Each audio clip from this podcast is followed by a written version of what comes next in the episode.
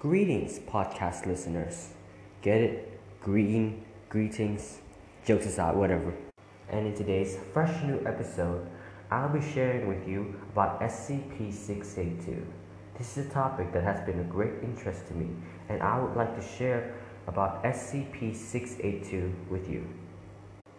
SCP 682, or the Unkillable Reptile, has displayed extreme strength, speed, reflexes, and knowledge, close to a human. It is also very highly adaptive. For an example, if you shoot a bullet at SCP 682, it will quickly adapt and become bulletproof. That's how adaptive it can be. It also has the ability to regenerate after almost a loss of all of its body parts. Can still regenerate and live for another day, or should I say, live for another infinity. SCP 682 displays a high disgust for all human life, and not just human life, but animals. So it wants you and everyone around you to just die. Thankfully, we have the SCP Foundation to secure, contain, and protect us from all these SCPs, just like, might I say, SCP 682. Now, you might be wondering, why is SCP 682 so annoying?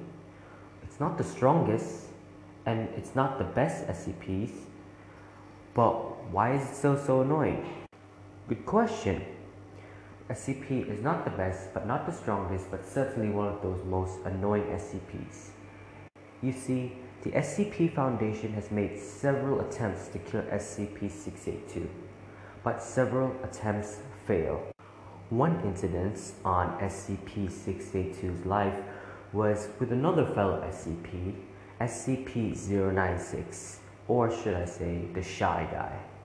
SCP-096 enters its hostile state when any human beings or anything sees its face. When anyone sees its face, SCP-096 will immediately go to that person and destroy them and leave no trace behind.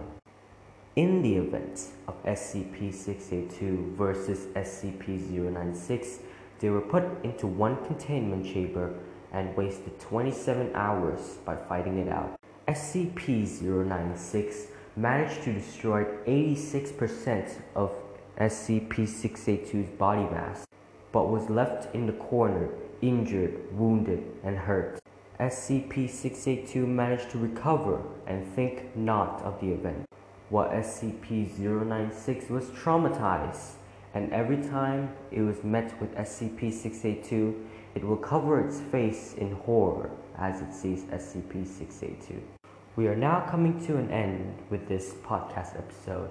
I hope you enjoy listening, and I'll see you tomorrow. Bye bye.